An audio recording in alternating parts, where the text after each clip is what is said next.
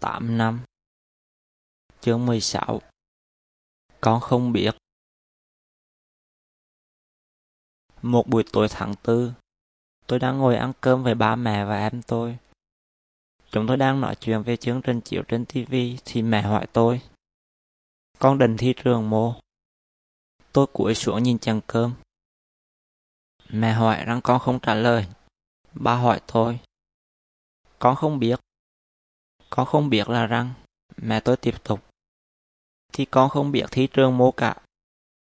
Rồi mấy bạn trong lớp đăng ký thi chưa? Dạ rồi. Khi mô là hàng cuối, ba tôi chăng ngang. Dạ thứ tư. Ba hẹt lên. con ba ngày nữa mà đang con không biết thi trường mô. Tôi giật mình. Mẹ tôi khóc thuộc thịt. Ba hà giọng. Ăn cơm cho xong đi đã. Thì ba mẹ nói chuyện về con. Lúc sau, tôi ngồi với mẹ ở phòng khách trong khi ba đang rửa chén dưới bếp.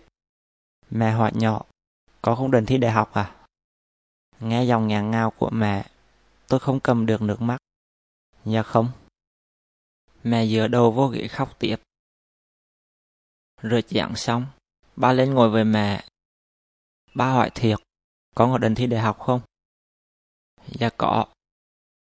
Có mà giờ chưa con không biết thị trường mô thì đang vài bữa con đi thi. Hay là con muốn ở nhà? Dạ không. Ba hẹt to, rồi chưa con muốn cái chi.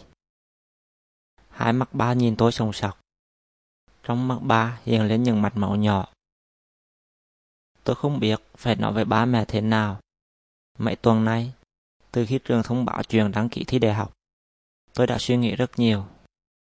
Tôi cứ phân vân không biết nên đăng ký thi khối nào. Tôi đang học toán hóa Anh, mà ba môn này không có khối nào thi cả. Tôi đã định học thêm lý để thi A1, nhưng nó khó quá. Cả khối còn lại thì tôi vừa không thích, vừa không phải là thế mạnh của tôi. Điện thoại mẹ reo lên. Ba về tôi im lặng để mẹ nghe điện thoại. Người gọi là O Lan, chị cả của ba ở trong vùng tàu. Mẹ nói chuyện với O một lúc thì kêu tôi tới gặp O. Con không gặp mô. Nhắn có O đời. Tôi đưa mãi lên tai. Rắn cháu không thi đại học. Cổ hồng tôi ngàn lại. Dạ không phải. O lang òa khóc. Cháu mà không học đại học thì sau này khổ lắm. Ba mẹ cháu đã khổ nhiều rồi. Cháu phải học để đừng khổ như ba mẹ. Bụng tôi nhỏi lên. Tôi muốn học đại học lắm. Trước đây tôi đã định sẽ đi học nghề bếp giống ba. Nhưng mà tôi sợ máu. Tôi cũng định làm họa sĩ truyền tranh vì tôi thích manga và anime. Và tôi thậm chí còn tự học vẽ.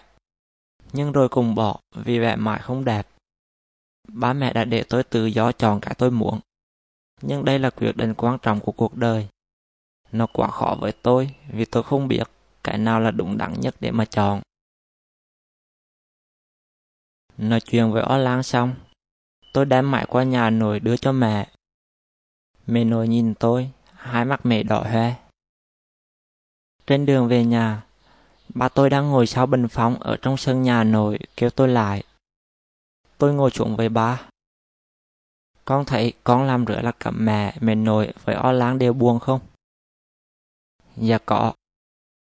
Con muốn mọi người vì con mà buồn như rí không? Dạ không. Rửa thì con phải làm chi đi chứ? Tôi lau nước mũi. Chứ con đăng ký thi là được phải không? Con cứ làm cái chi con muốn. Rồi để con đăng ký. Tôi về nhà lấy điện thoại nhắn tin cho con bà hàng xóm.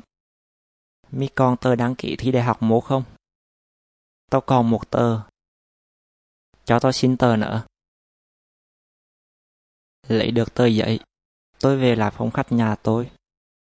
Ba mẹ đã đi ngủ. Cửa bị khóa nên căn phòng trở nên bất bị. Tôi cố đọc tờ giấy nhưng hai mắt tôi mờ và mỉ mắt dính lại vì ghen. Tôi đưa tay dùi mắt mãi mà không hết. Tôi đi xuống bếp rửa mặt. Tay tôi đầy chất nhờn với mồ hôi. Rửa mặt xong, tôi nhẹ nhõm cả người. Tôi lên mạng tìm cách điền tờ giấy. Tôi nặng nọt điền từng thông tin Cây buộc trơn tuột khỏi tay tôi. Tới phần trường đăng ký dự thi, tôi tìm thông tin của Đại học Y Huế. Tôi chà bàn tay phải đậm mồ hôi lên áo, cẩn thận điền mang ngành y đa khoa vào những ô vuông nhỏ.